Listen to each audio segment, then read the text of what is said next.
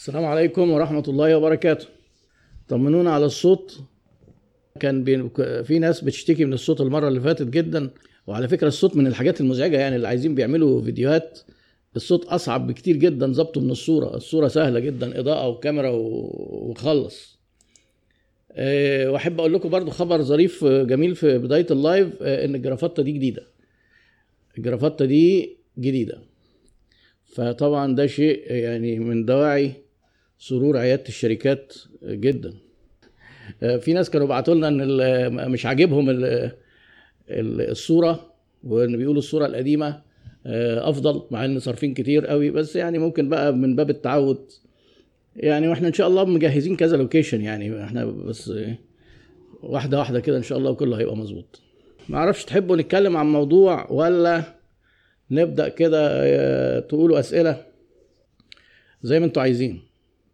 آه موضوع الاستثمار في شركة وتوزيع الربح والخسارة. ده الأخ وائل المصري. والله ده موضوع فعلا بيؤرق الشباب من الجنسين. الشباب وبيؤرق الكبار كمان وحتى يمكن الأطفال أحيانا. والله ممكن نتكلم عن الموضوع ده فعلا. نتكلم عنه شوية كده وبعدين نبدأ ناخد أسئلة. جهزوا جهزوا أسئلتكم. آه. بص هو موضوع إيه تشغيل الفلوس ده للأسف هو فيه شوية أخطاء كارثية وموضوع منتشر جدا. ولازم نحط كذا نقطة في الاعتبار. وكذا مشكلة وبيجي لي كذا سؤال في الحكاية دي. أول سؤال وأنتوا يمكن في عيادة الشركات هتلاقوا يعني في أسئلة متكررة كتير جدا. فلان هديله فلوس هاخد فلوس من قريبي ولا إيه؟ هتحاسب إزاي؟ أول حاجة لازم تسأل نفسك سؤال. لو أنت سعادتك عندك شركة هل حضرتك محتاج تمويل ولا لأ؟ مش أي شركة محتاجة تمويل.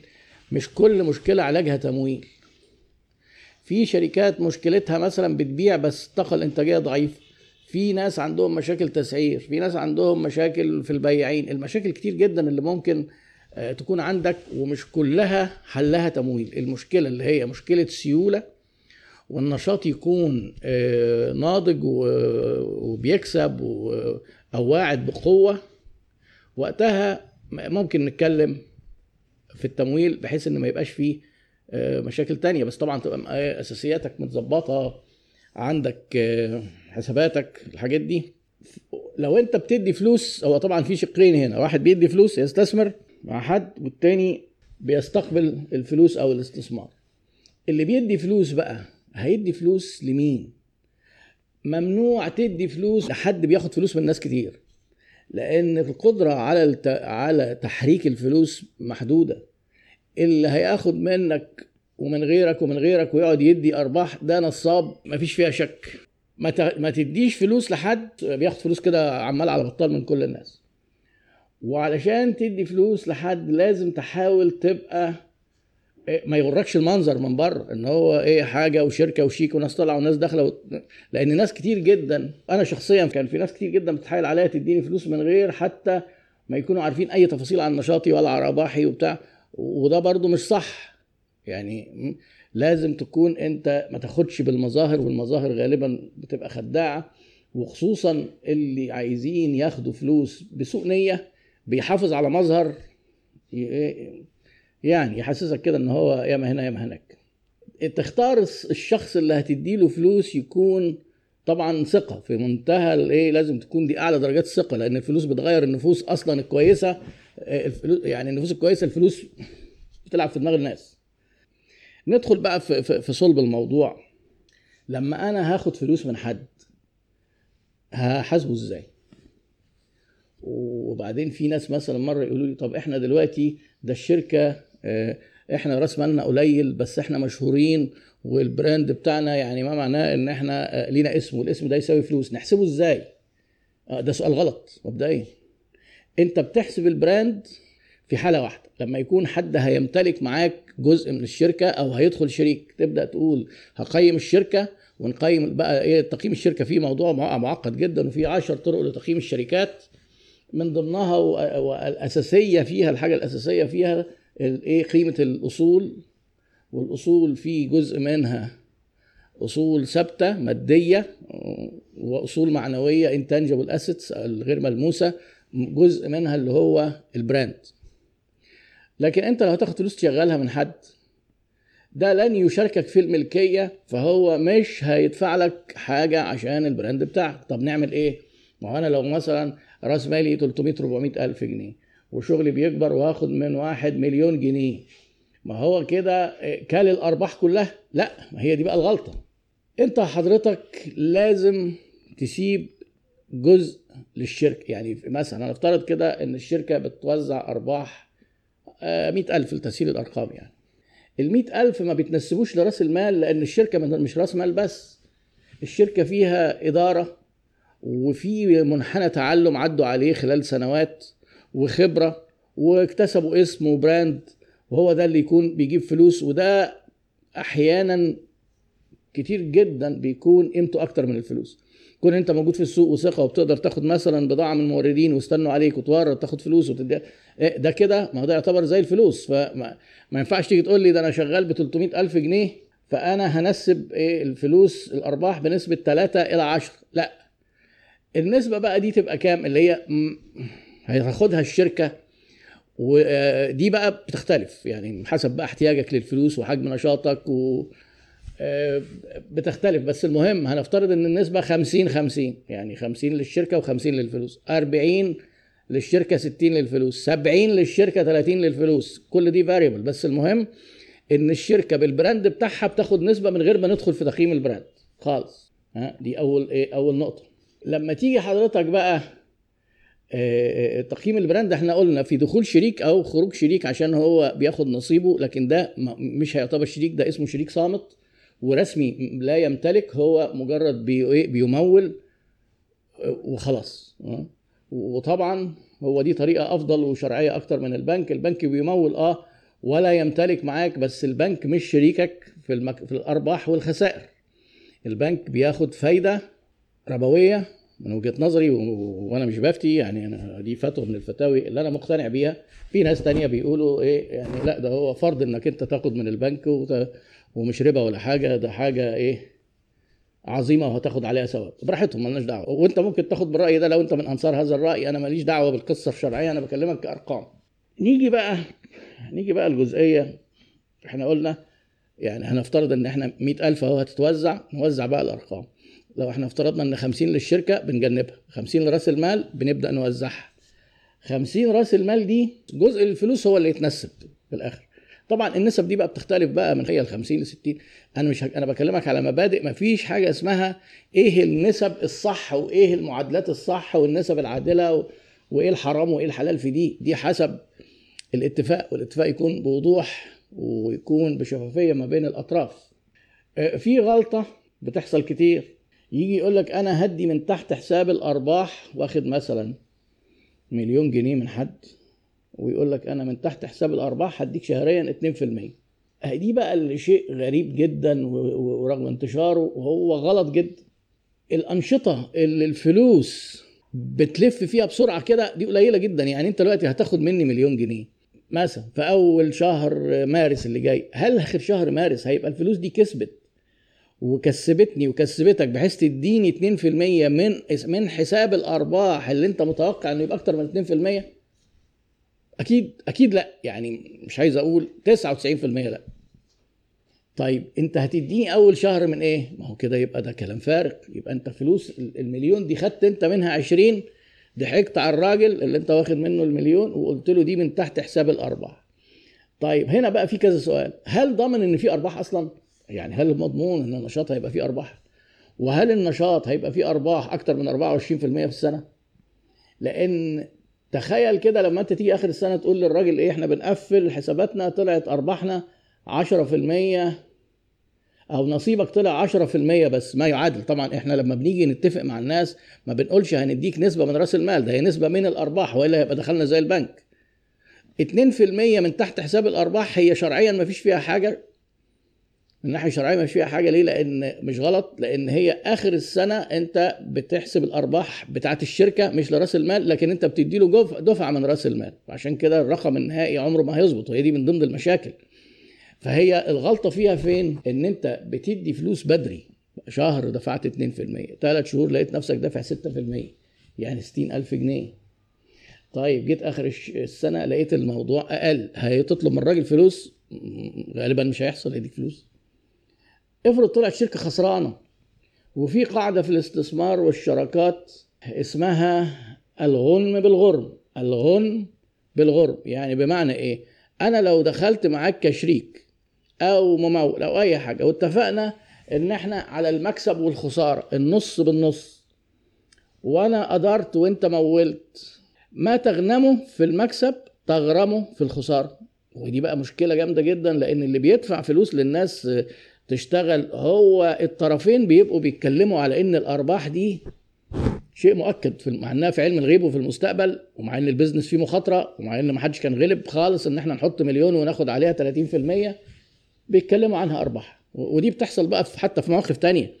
يجي اتنين يتشاركوا مثلا إيه فهو بقى أصحاب بقى يقول لك وهنشيل بقى الشريك اللي معهوش فلوس ونبقى آه يدفع رأس ماله من أرباحه. هو حد عارف إن الشركة هيبقى فيها أرباح عشان يدفع نصيبه من الأرباح؟ وبعدين لما الشركة تخسر يقولوا له بقى هتخسر معانا يقول لهم أنا هخسر ليه؟ ما أنا ما بدفعش حاجة. أنتوا اللي دفعتوا أنتوا اللي خسرتوا مع السلامة أنا مش مش خسران. يقولوا ده إحنا كنا وده جازتنا وكلام بقى الأمور ده ما بينفعش وقتها. يبقى حكاية ال 2% تحت الحساب أو أي نسب أنا بدي أمثلة هي أمثلة إن هو تحت الحساب كل شهر ده مش مظبوط. يبقى معنى كده إيه؟ إن أنت تستنى لآخر السنة وتصفي أرباحك وبتعمل بقى ميزانية وقائمه دخل تقفيل السنة بتاعتك صفت كام وتبدأ تطبق الاتفاق والمعادلات اللي انت اتفقت عليها. ونادر ما حد بيعمل كده. نادرا ما حد بيعمل كده. بيتعاملوا معاملة إيه؟ الشهادات اللي بالعائد الشهري دي وده مش يعني. اولا البيزنس فيه مخاطرة ما هيش ما ينفعش نحط كده. وثانيا ما حدش ضامن المكسب وانت كده يبقى بتدفع من رأس المال فيها كذا كذا شغلانة. يعني يمكن دي أهم نقط في موضوع إنك تشغل الفلوس وعايز أقول لكم حاجة يعني أنا من تجاربي وخبراتي مع الناس والمشاكل اللي بتحصل من تشغيل الفلوس مخاطرة تشغيل الفلوس بتبقى برضه عالية جدا حتى مع ال 2% وبتاع وبعدين يجي يقول لك إيه ده الشركة قفلت خلاص طب ده أنا ما خدتش أرباح غير ثلاث شهور ست شهور سنة خدت ربع مليون طب وبقيه الفلوس فين؟ لا خلاص ما فيش بقى ومشاكل بقى وقضايا وبعدين في حاجة برضه في الضمانات. لو انت حضرتك لو انت حضرتك هتاخد فلوس من حد وهتكتب له ضمان زي مثلا شيك. الشيك قانونا ملوش علاقة بالغرض بتاعه منزه عن غرضه. يعني مثلا إيه؟ أنا لو أنا هشاركك. الشراكات دي حاجات ما هيش غير زي ما أكون أنا أنت مثلا عليك ليا فلوس كتبت لي شيك مستحق عليك دفعة كتبت لي شيك. لما أجي أنا يحصل خلاف وارفع قضية بالشيك خلاص أنا بطلب رأس المال بصرف النظر حتى لو انت خسرت فبتنتهي الأمور ان في بعض الناس بتاخد احكام.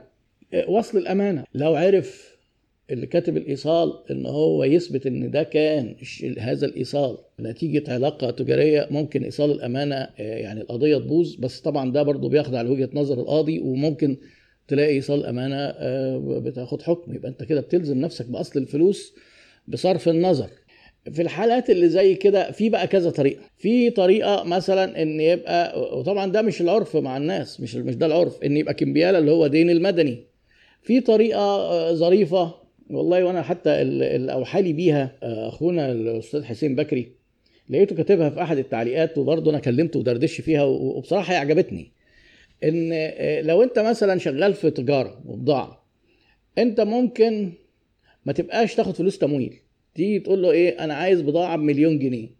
وأنا بدل ما أنت المفروض إيه بت معكش فلوس سيولة تروح تجيبها نقدي والنقدي بياخد خصم فأنت ممكن تروح تجيب البضاعة بمليون جنيه بفلوس الراجل وتقول له أنا هشتريها منك البضاعة دي مثلا بمليون 150 يعني هو يشتريها بمليون ويديها له بمليون و150 هو كده كسب. وقتها بقى تدي له أنت شيكات أجلة أو شيك بعد ثلاث شهور بعد ست شهور. بالبضاعة دي بقيمة المليون 150 كأنه هو أصبح مورد ليك بيشتري الحاجة وممكن حتى شرعا يعني هو يبقى موجود وهو يدفع وياخد وبعدين يديها لك وياخد منك الفلوس تبقى أنت كده إيه حليت مشكلة السيولة ودخلت في علاقة معروف أولها وآخرها. وتعتبره هو مورد ليك استفدت من ميزة التسهيل اللي هيديهولك. لأن الشركات الصغيرة بتبقى صعب فيها صعوبة جامدة جدا إنها تاخد تسهيلات من موردين. فيبقى في واحد معاه فلوس بيثق في حد عنده فرصة في تجارية شغال فيها فممكن تتم العلاقة بهذا الشكل يعني.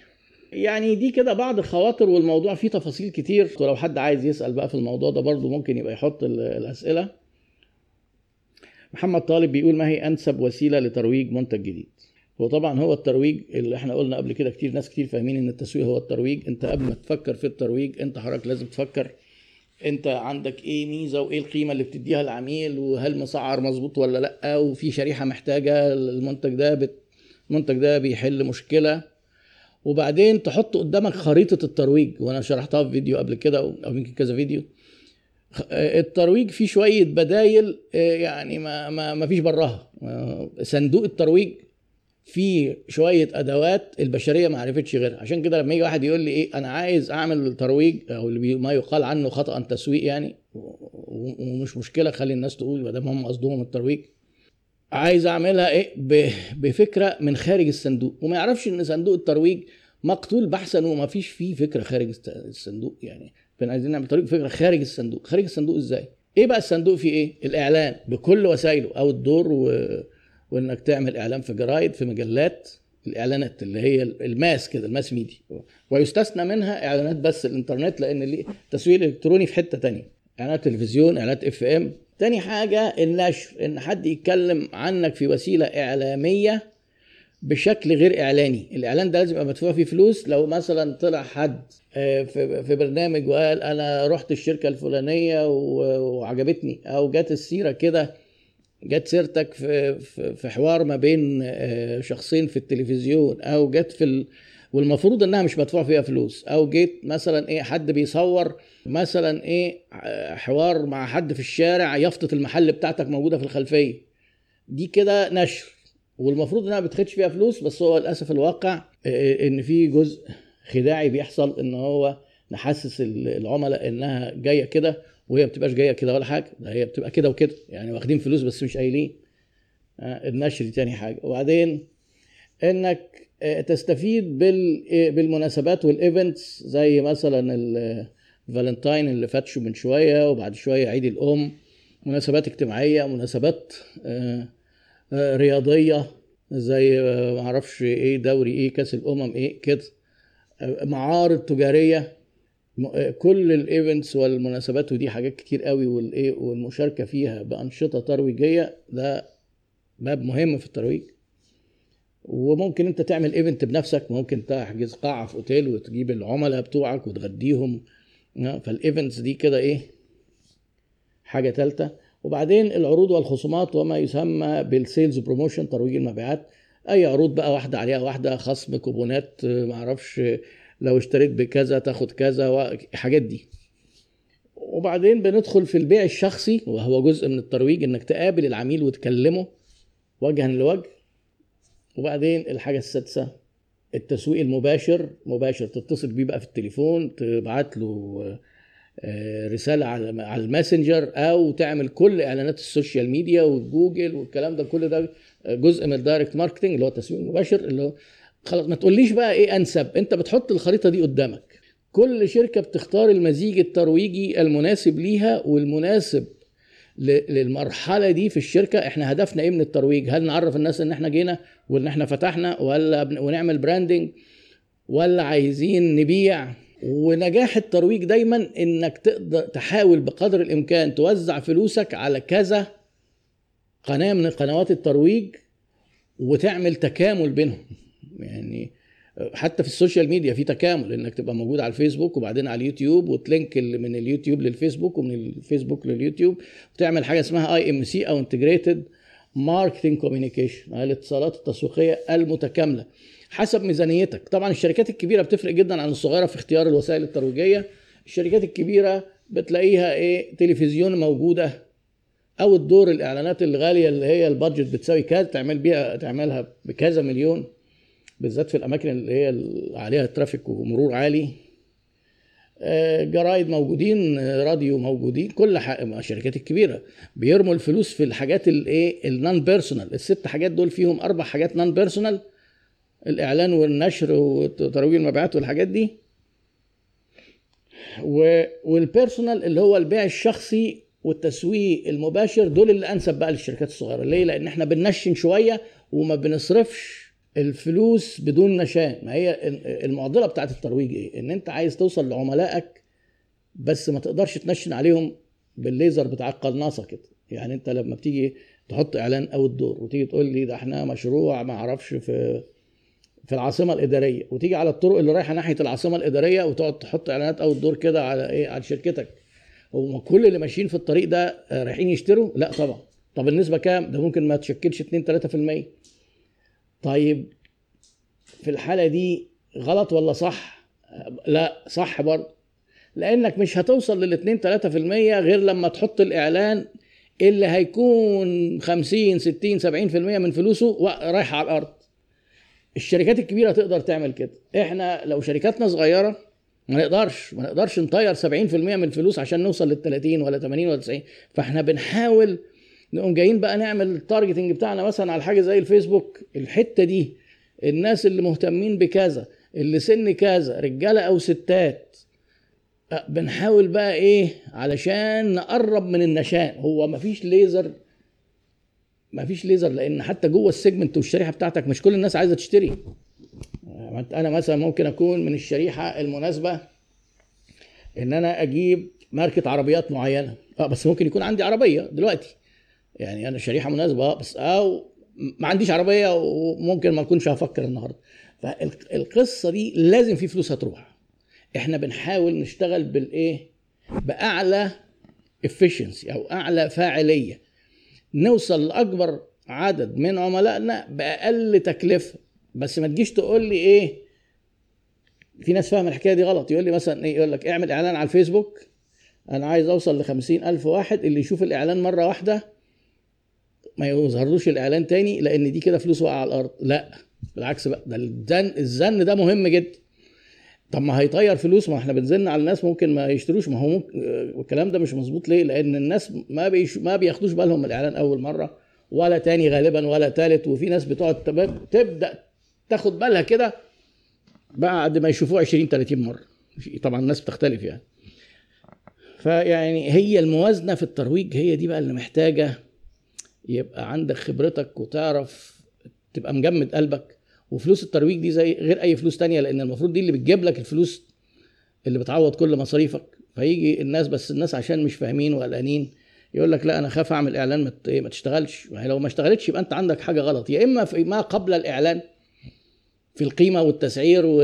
يا إما في الإعلان نفسه. والإعلان ده تفاصيله كتير. ده إحنا لو خدنا إعلان فيسبوك post بس ال post محتواه والصورة بتاعته وطريقته وتحط إيه فين وتتكلم عن إيه وإيه الترتيب؟ ده دي دلوقتي بقى بحر وفي كمية كتب وكورسات اللي هو اسمها إيه؟ صناع المحتوى content creation لو اتعمل غلط مش هيجيب نتيجة. أحيانا بتغيير كلمات بسيطة جدا.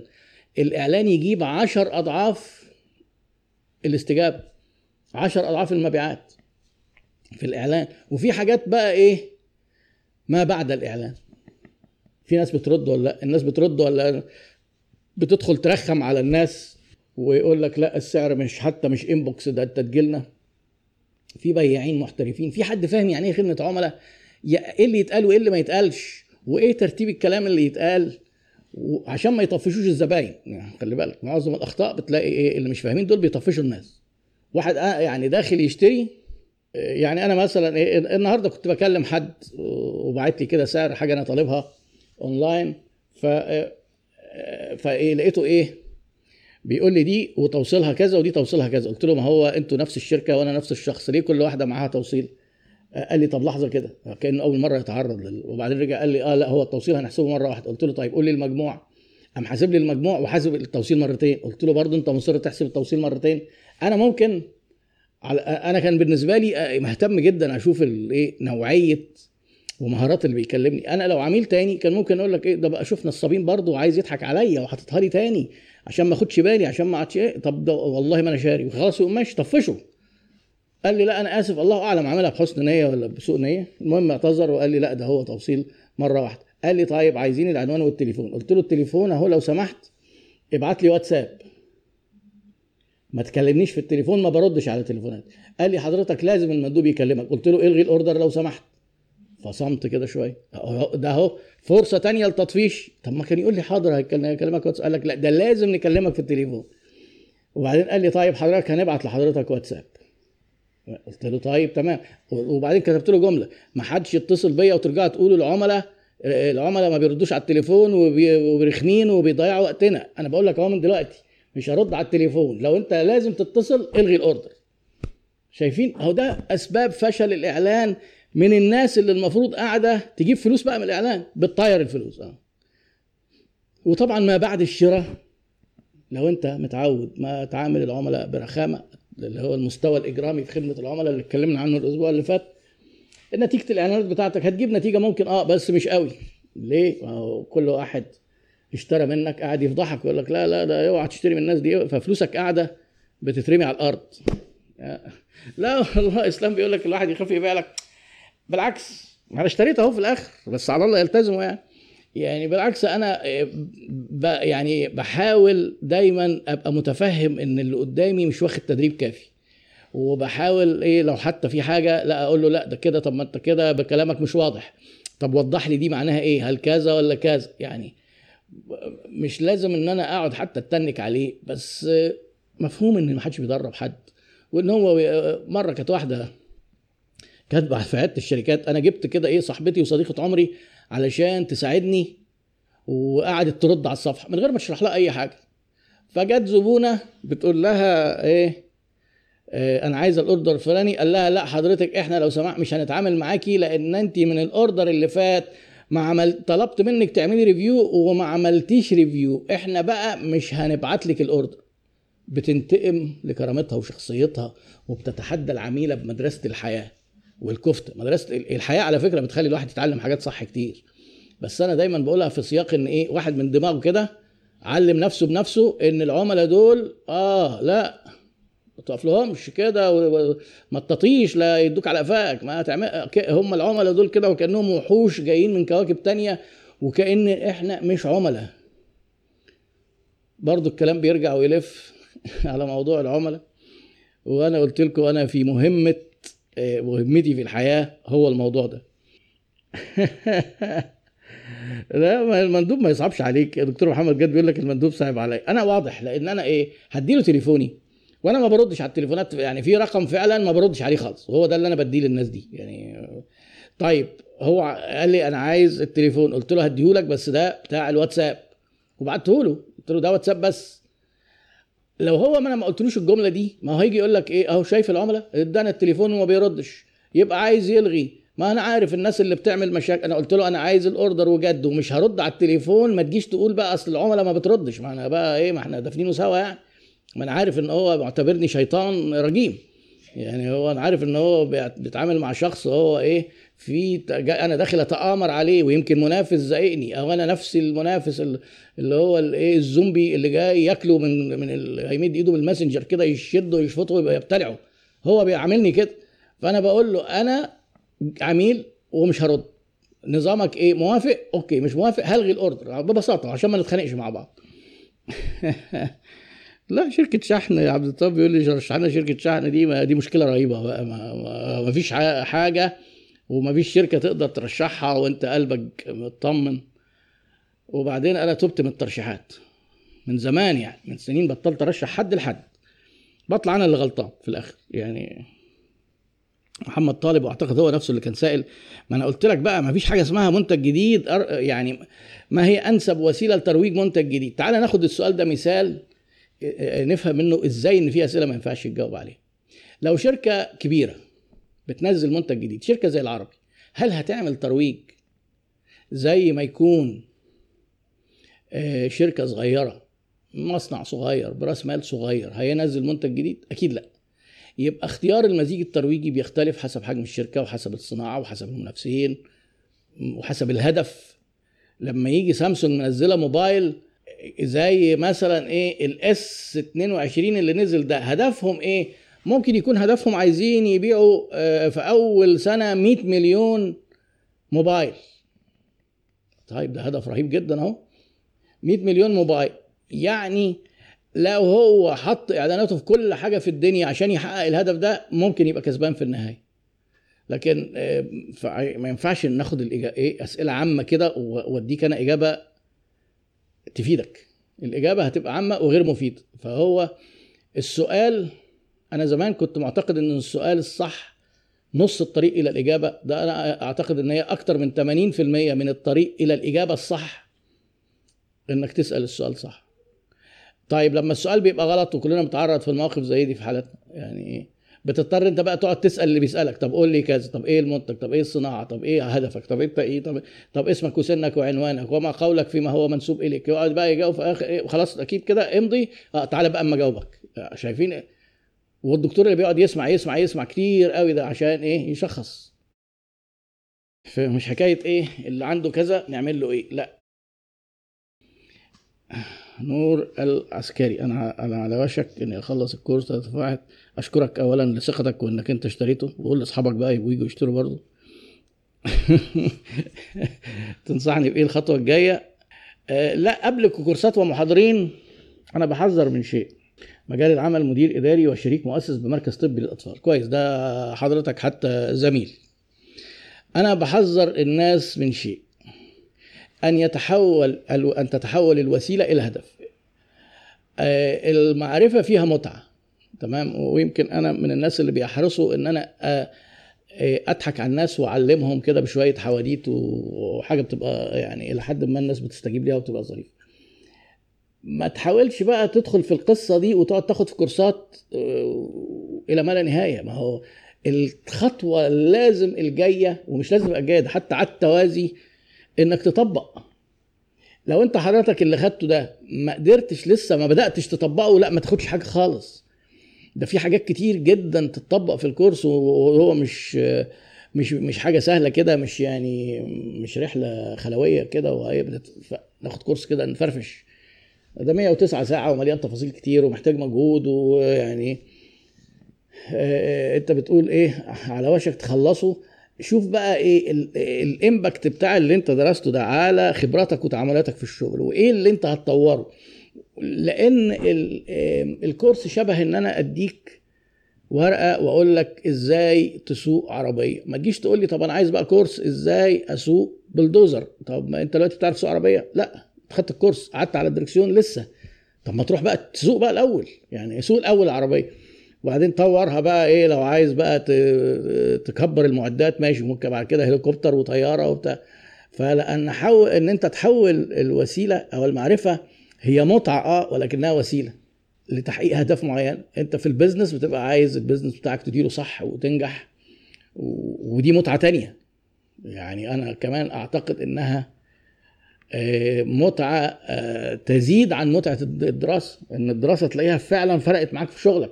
لكن آه، لو أنت كنت طبقته وبتطبق وعايز تستزيد أنا نصيحتي بقى للجميع لا تتوقف عن المعرفة. يعني خلي في خط موازي في حياتك كده إن أنت تتعلم بس ده ما يبقاش الخط الرئيسي بس ده يبقى الخط الموازي لخط التطبيق. في البيزنس والعلوم الإدارية دي كلها علوم تطبيقية. واللي بيروج لمقولة خرافية إن التطبيق حاجة والعلم حاجة كلام فارغ. والكتب حاجة والمعرفش والسوق حاجة كلام فارغ. فيبقى أنت تطبق. واللي ما والتطبيق مش سهل. وأنا برضو ده قلت في الكورس. وقلت في البداية حتى جمل صادمة كده يا جماعة الكورس ده ملوش أي قيمة. ولا هيفيدك بأي حاجة لأن التطبيق مش سهل. لما تيجي تطبق هتلاقي مشاكل. اوعى وأنت بتطبق تقول إيه ده الكلام اللي خدناه الجميل ده ما بيتعملش. لا ما بيتعملش لأن انت لسه قاعد على الدركسيون اول مرة وأنا قايل لك بسهولة كده آه، تفتح ما أعرفش إيه وتدوس إيه والعربية لو مانيوال بقى وت... وتنقل آه، آه، تيجي تعملها مش هتعرف. وهتعملها وتتلخبط وهتبقى شغال الأول ب system 2 اللي هو system 2 اللي انت بتبقى حذر ومتوتر وقلقان و... ولما تعملها كذا مرة تبقى شغال ب system 1 يعني مثلا SWOT analysis اللي هو التحليل الرباعي للشركة شرحته قبل كده كتير. لما تكون أنت أول مرة بتعمل SWOT دي بتبقى كارثة. يعني وأنا مريت بالمرحلة دي. ده ال SWOT ده حاجة مقرفة جدا. ده أنا فاكر إنه سهل. جيت أعمله ما عرفتش خالص. أيوه. طب نعمل إيه؟ مرة واثنين وثلاثه لحد ما تلاقيك إيه تقعد مع حد كده. شركة ما تعرفهاش زي ما أنا بعمل في الاستشارات سبع ثمان أسئلة. عملت أنت سوات خلاص. عملت سوات للشركة دي. ليه؟ لأنك المفروض تسوق من غير ما تفكر لما توصل لمرحلة إنك بتدير شركتك بنجاح في الأساسيات بشكل تلقائي كده رغم إن هي حاجة معقدة طبعا أصعب من السواقة بكتير يبقى أنت تبدأ تفكر بقى تتعلم إيه مصطفى كنيبة أو خنيبه يمكن بيقول أنا شغال في مجال التأمين آه، كسيلز يا ريت حضرتك تقول لي إيه المهارات المطلوبة في المجال ده لأن بواجه صعوبات كتير. من أصعب المجالات وأعلى المجالات اللي محتاجة مهارات بيع شخصي مجال التأمين. مجال التأمين لأن فيه القيمة فيه خفية على العميل ومستقبلية وفيها شك هياخدها ولا لأ. يعني أنت لما بتروح تشتري موبايل بتدفع الفلوس تاخد الموبايل. آه بتشتري هدوم. آه لكن أنا باجي أقول لك إيه أمن على العربية ادفع الفلوس عشان لو اتخبطت أو اتسرقت. الله أعلم بقى. أنا ف- ففي شك. مصداقيه الشركة هنا مهمة جدا عشان تسندك والثقة ال- مهارات البيع هدفها إنها توصل للعميل إحساس بالثقة عشان ياخد القرار بسهولة. وطبعا في في منطقتنا بيع التأمين مرتبط برضو بشوية آه، مشاكل وفي ناس أفتت مثلا بإن التامين على الحياة حرام. برضو دي حتة هتلاقي بعض عملاء مش هيتقبلوا كلامك خالص. ودول ما انصحكش بقى انك تيجي مثلا زي ما بتوع التأمين بقى بيعملوا يقوم مطلع له الفتاوي ومط- ما هو طبعا إيه إحنا عندنا كل واحد معاه فتاوي في صفه والشيوخ ما بيزعلوش حد. مش قدحا فيهم لأن هو بقى يعني الدين حمال قوي في حتت كتير خصوصا الحاجات اللي هي المستجدة كده زي التأمين ده. يعني أنا امبارح كنت بتفرج ولا يمكن النهارده لقاء عامله واحد من المذيعين كده ما ما بحبش أقول اسمه. فالمهم بيتكلموا عن قانون الإيجارات القديم وعامل بقى فريقين كده إيه اليمين عايزين يلغوا الق- القانون والتانيين عايزين القانون يفضل موجود لأن هو في في ضحايا وفي ناس مظاليم من القانون. الاتنين بيتكلموا وبيطلعوا فتاوي اهي فتوى من معرفش مين قايل إن يجوز امتداد العقد وتوريثه ويجوز لولي الأمر إنه يعمل ويعمل ويحط. تاني يقول لك حرام وال... ده ظلم للمالك ومعايا فتوى. فإيه آه، مش عارف أنا بتكلم في الحاجات دي ليه يعني لأن برضو المفروض إحنا ملناش دعوة بالحاجات دي. خلينا في خلينا في شغلنا. آه سؤال جميل جميل جميل.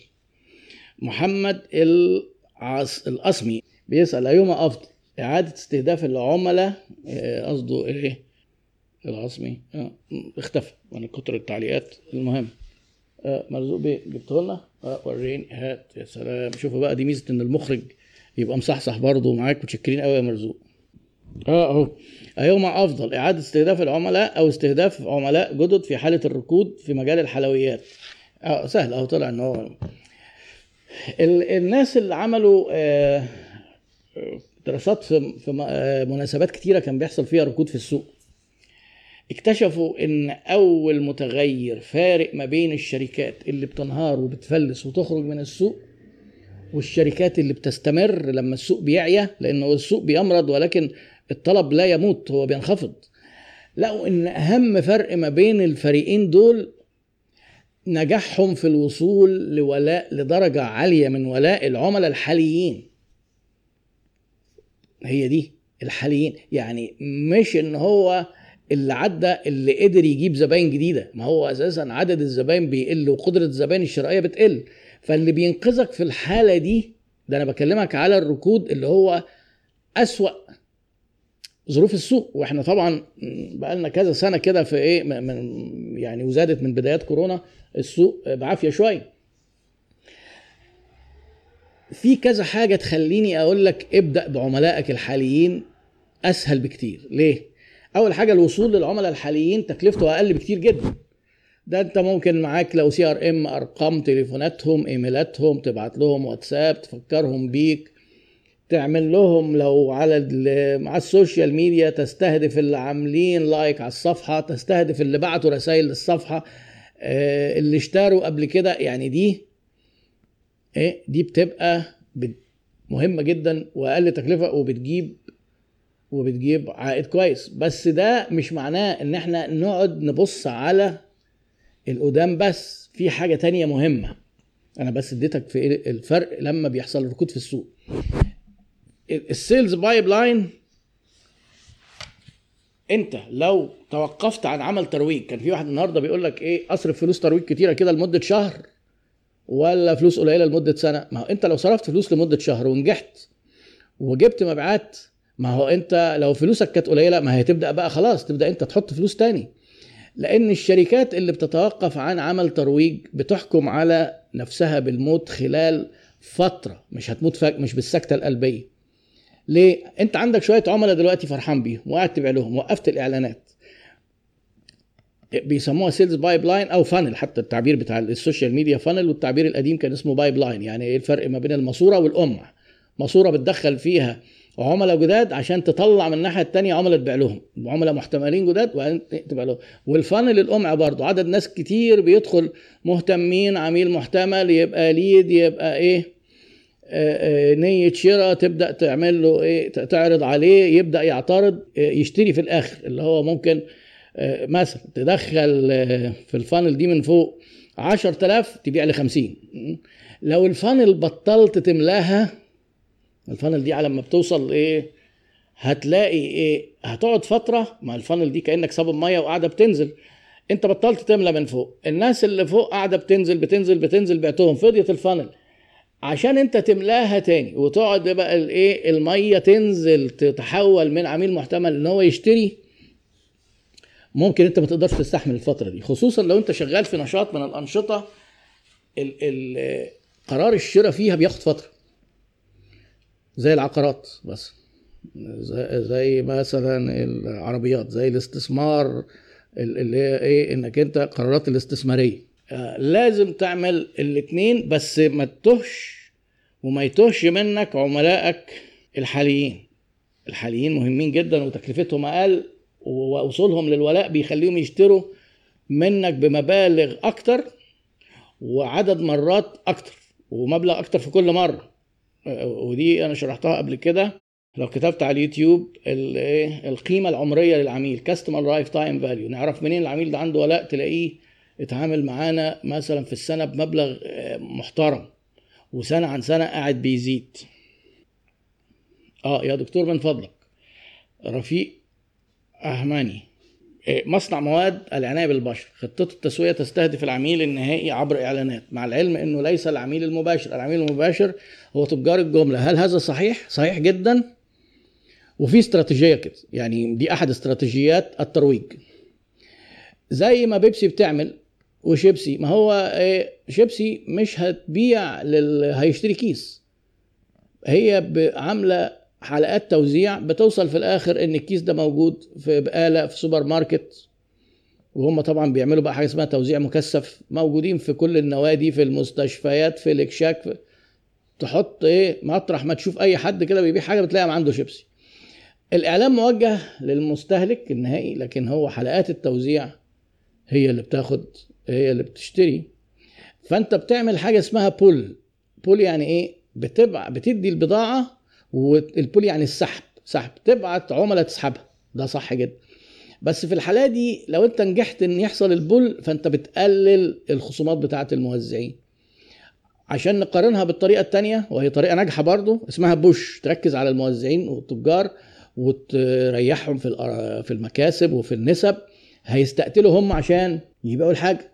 تعرف الفرق إزاي؟ لو انت وقفت في معرض مثلا معرض أجهزة كهربائية وبتسأل على الغسالة فلنفترض مثلا معروفة حاجة معروفة حاجة زي LG مثلا. LG معروفة وعامله pull جامد.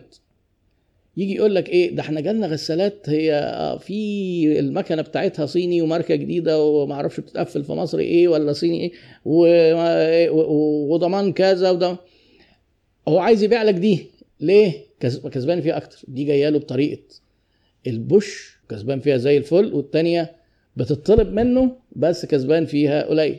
هو طبعا الموزع عايز دايما يشتغل على الحاجتين يعني عايزك تعمل له الحاجتين. دايما عايز هو إيه تجيب له البضاعة وتكسبه فيها كويس جدا وتروح جايب له الزبون يشتريها وهو قاعد حاطط رجل على رجل. طبعا ودي دي استراتيجية موجودة اسمها push pull بس دي صعبة جدا تتعمل.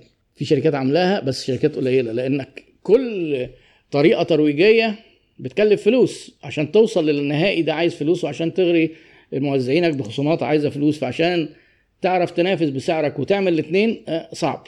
الأخ وائل بيسأل عن أهمية المظاهر في البيزنس. مهمة جدا مهمة جدا. اللي كان بيسأل تحديدا عن السيارة والملابس والحاجات اللي زي دي. مهمة لأنها إحنا كبشر لما تيجي تقول لي إيه طب أنا أنا ببيع حاجة كويسة وأسعارها كويسة آه، يفرق إيه مع العميل إن أنا آه، رايح له بمرسيدس ولا نازل من ميكروباص؟ لا. بيفرق جدا. بيفرق جدا. اللي فاكر إن الأمور في الإقناع والعلاقات بين البشر ورقة وقلم ومعادلات وحسابات ويقول لك آه ده أصل أنا ما بحبش أروح بالعربية. ده أنا بوفر. ده أنا عندي عربية غالية. لا طبعا. ده بالعكس. شركتك تبقى شيك. لبسك شيك. وحاطط برفان كده حاجة جامدة جدا. هو أنا بتعب نفسي وأقعد أجيب جرافتات ليه؟ ما أنا ممكن أطلع لكم بالبيجامة. يعني عادي جدا. يعني لا لا ال first impression مهم وجزء من الاحترام الناس ليك هي الحاجات دي. وعشان كده هي بتتباع ليه. هو المرسيدس بتتباع ليه ولا ال brandات الغالية دي بتتباع ليه.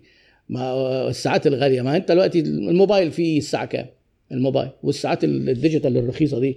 ما يعني ماشية الغرض. يعني أنا طبعا بقارنها بال بساعات زي الرولكس اللي بمليون و2 مليون جنيه والكلام ده. آه لا دي برستيج هي اسمها prestige products اللي بيلبسها بيقول للناس أنا آه بقيت في مكان, مكان معين والناس لما بيحسوا بقوة الشخص اللي قدامهم كده بيبدأوا بشكل لا واعي يبقوا حابين يتعاملوا معاه. وحتى يقول لك إيه هو مش عايز مننا حاجة ده هو ده الراجل عايز يخدمنا ده مش فارق معاه يا عم. يعني وأنت لو بتركب عربيات يعني ماركات مختلفة هتلاقي تعامل الناس معاك في الشارع وانت راكب مرسيدس غير خالص وانت آه، راكب 28 إذا كانت لسه في 28 يعني في السوق أو فيرنا أو آه، أنا مثلا في مرة من المرات حصل معايا مواقف آه، يعني أنا كان من ضمن الشركات اللي عندي ويمكن تيجي بقى فرصة إيه ما بنلحقش نقعد نحكي في التواريخ يعني كان عندي شركة توزيع مواد غذائية وكان عندنا عربيات نقل اللي هي بصندوق دي الدبابه كنا جايبينها من المنصور وبعدين في مرة في مرة نزلت مع حد من الموظفين وقلت طب ما إيه أسوق أنا الدبابة وأروح بقى إيه أعيش في دور المندوب وأتكلم أنا مع الناس وحاجات زي كده. إيه اتلطشت تلطيش في الشارع وعذرت والله السواقين. يعني كون إن أنت راكب عربية نص نقل طريقة تعامل الناس معاك مختلفة جدا. يا اسطى ارجع أنت مبدئيا بيشتموك أول حاجة. يعني أنا واحدة ست أنا فاكر داخل في شارع مبدئيا أول حاجة. أنت حمار؟ على طول. ما هو طبعا سواق. قلت والله ما راكبها تاني. فما تجيش تقول لي إيه مهمة مهمة جدا مهمة جدا. اوعى تركب دبابة وتروح دبابة اللي هي وتبقى أنت صاحب الشركة وتروح لعميل تخلص معاه عارف توقع إن أنت هتتعامل بشكل مختلف. حتى اللجان في الشارع حتى الامن الشرطة لو أنت ما عدتش كده وصباح الخير يبقى أنت رحت في في الكازوز. الكازوزة دي كانت كلمة زمان يعني معناها الحاجات الساقعة والبيبسي والكلام ده. عشان ده بس بنبقى بنحاول ننزل الترجمة يعني عشان الله ما فيش فيه ترجمة. القرارات الأخيرة دي مهمة وأنا أفضل نتكلم فيها كلام كتير قوي وإيه الفرق ما بين اللي معرفش الاعتماد والمستندات التحصيل وإيه اللي ممكن يكون أسباب القرار. الحقيقة أنا لسه بكون فكرة علشان أنا يعني قلت لكم قبل كده قدرتي على الهبد محدودة. بحب أقول كلام نسبة الهبد فيه تكون أقل ما يمكن أو حتى لو هبت ما تحسوش إني بهبد. يعني إيه؟ أضحك عليكم كده وأنا بهبد يعني. لكن أنا لو دلوقتي هتكلم هيبقى حجم الهبد كبير شوية. فاصبروا علينا شويتين وإحنا مانعين حتى اي حد ينشر في الموضوع ده تقريبا على ال group لأن بتيجي كميات فتاوي فظيعة. الله أعلم بعضها ممكن يبقى صح بس كلها يعني speculations كده مش مستندة إلى شيء. حضرتك أحمد بسيوني بيسأل حضرتك تفضل شركة تصدير خضروات وفواكه في مصر ولا في الخارج؟ مع العلم المشروع قائم من خمس سنين في مصر. لو أنت مشروعك قائم من خمس سنين في مصر معنى كده إن أنت فهمت السوق ده فهمت سوق التصدير من مصر ومصر بتصدر إيه؟ أصل أنت أي بلد هتفتح هتفتح فيها بتصدر فواكه وخضروات غير مصر يعني. إحنا معروفين بنصدر حاجات معينة. لو خدت خبرة وحققت نجاح تطلع بره مصر ليه؟ تطلع بره مصر ليه؟ لأن أنت هتطلع بره مصر هيبقى في حاجات محتاج تفهمها من الأول تاني. عملائك هيبقوا مختلفين ومنتجاتك مختلفة وطريقة التفاوض والتسعير هتاخد فترة كبيرة. وتكلفة بداية ال business في مصر أرخص فأنت هتروح تبدأ business وأنت بادئ أصلا already بتقول من خمس سنين. آه، بدون شركة أكيد أنت بتعتمد على حد يصدر لك. ممكن بقى تعمل شركة وتصدر أنت بنفسك. والتصدير التصدير هم بيسهلوا فيه مش عاملين عليه القيود بتاعه الاستيراد آه، اللي اتعملت طبعا على كذا مرحلة. يعني يعني تقييد الاستيراد آه، مش هو بس القرار اللي طلع الأسبوع اللي فات ده. لا في حاجات كتير. آه، التصدير مش كده. فإجابة عامة كده بدون دخول في في تفاصيل ومن لأن مش عارف هسألك طبعا أكتر من كده في اللايف. آه، مصر كفتها آه، ترجح. يعني حاولنا أتمنى نكون قضينا وقت أفادكم. ألتقيكم على خير إن شاء الله الأحد القادم. والسلام عليكم ورحمة الله وبركاته.